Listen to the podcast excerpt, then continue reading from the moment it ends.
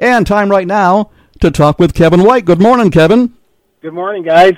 Yeah, hey, it's uh, Garlic Festival time in Cuba this weekend. Uh, the uh, Empire City Farms, the Block Barns in Cuba, uh, will come alive this weekend, and uh, it's another big event. Uh, you had record crowds last year, and it looks like the weather's going to cooperate this year. Yeah, actually, looking at the forecast, it looks like a perfect weekend to come out and enjoy some uh, live music and some some tasty treats and garlic. Now, uh, there's a couple of things we really want to hit on here. First off, uh, you have uh, what I think 140 vendors on site this year. Yeah, so we usually average around 140. This year we're at 157, I believe, total. so our numbers are up. That's great.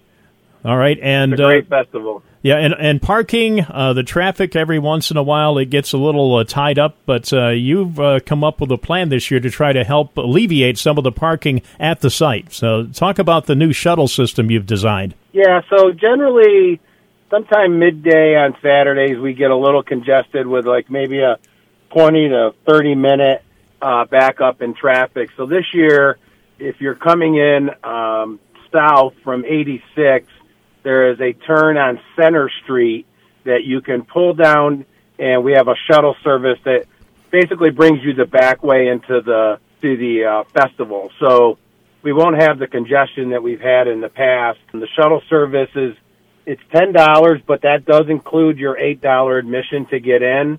But it's a it's a much quicker way and cleaner way to get into the festival. All right. So, and and again, I've I've seen that traffic backed up before, and I know that uh, uh, sometimes it's backed up past the expressway. But uh, this is a good way to alleviate it, and uh, and you don't have to park in the in the field behind the barn. That's that's another advantage of that shuttle. Exactly, and you know that will be. It's really just kind of an overflow, mm-hmm. um, and I think that this is a, this is going to be a great alternative. So, uh, if you have the opportunity, if you feel like the the traffic might be a hindrance to you, take that right onto Center Street, and there'll be people there to park you and the shuttle service to take you over.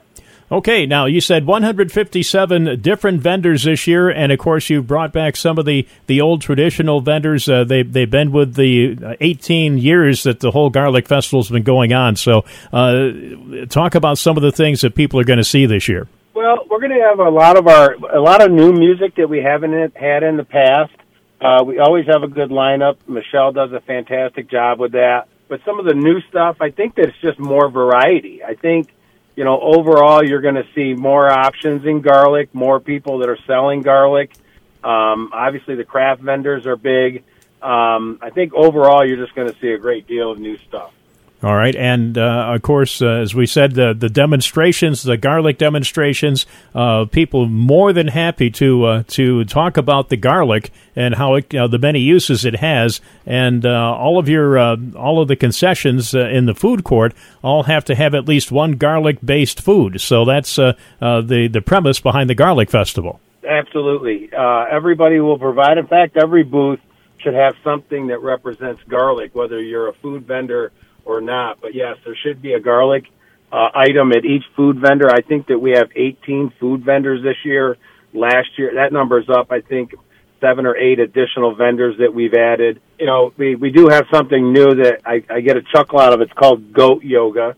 Um, I've never experienced that, but that's probably one new addition that seems to be getting a lot of buzz right now.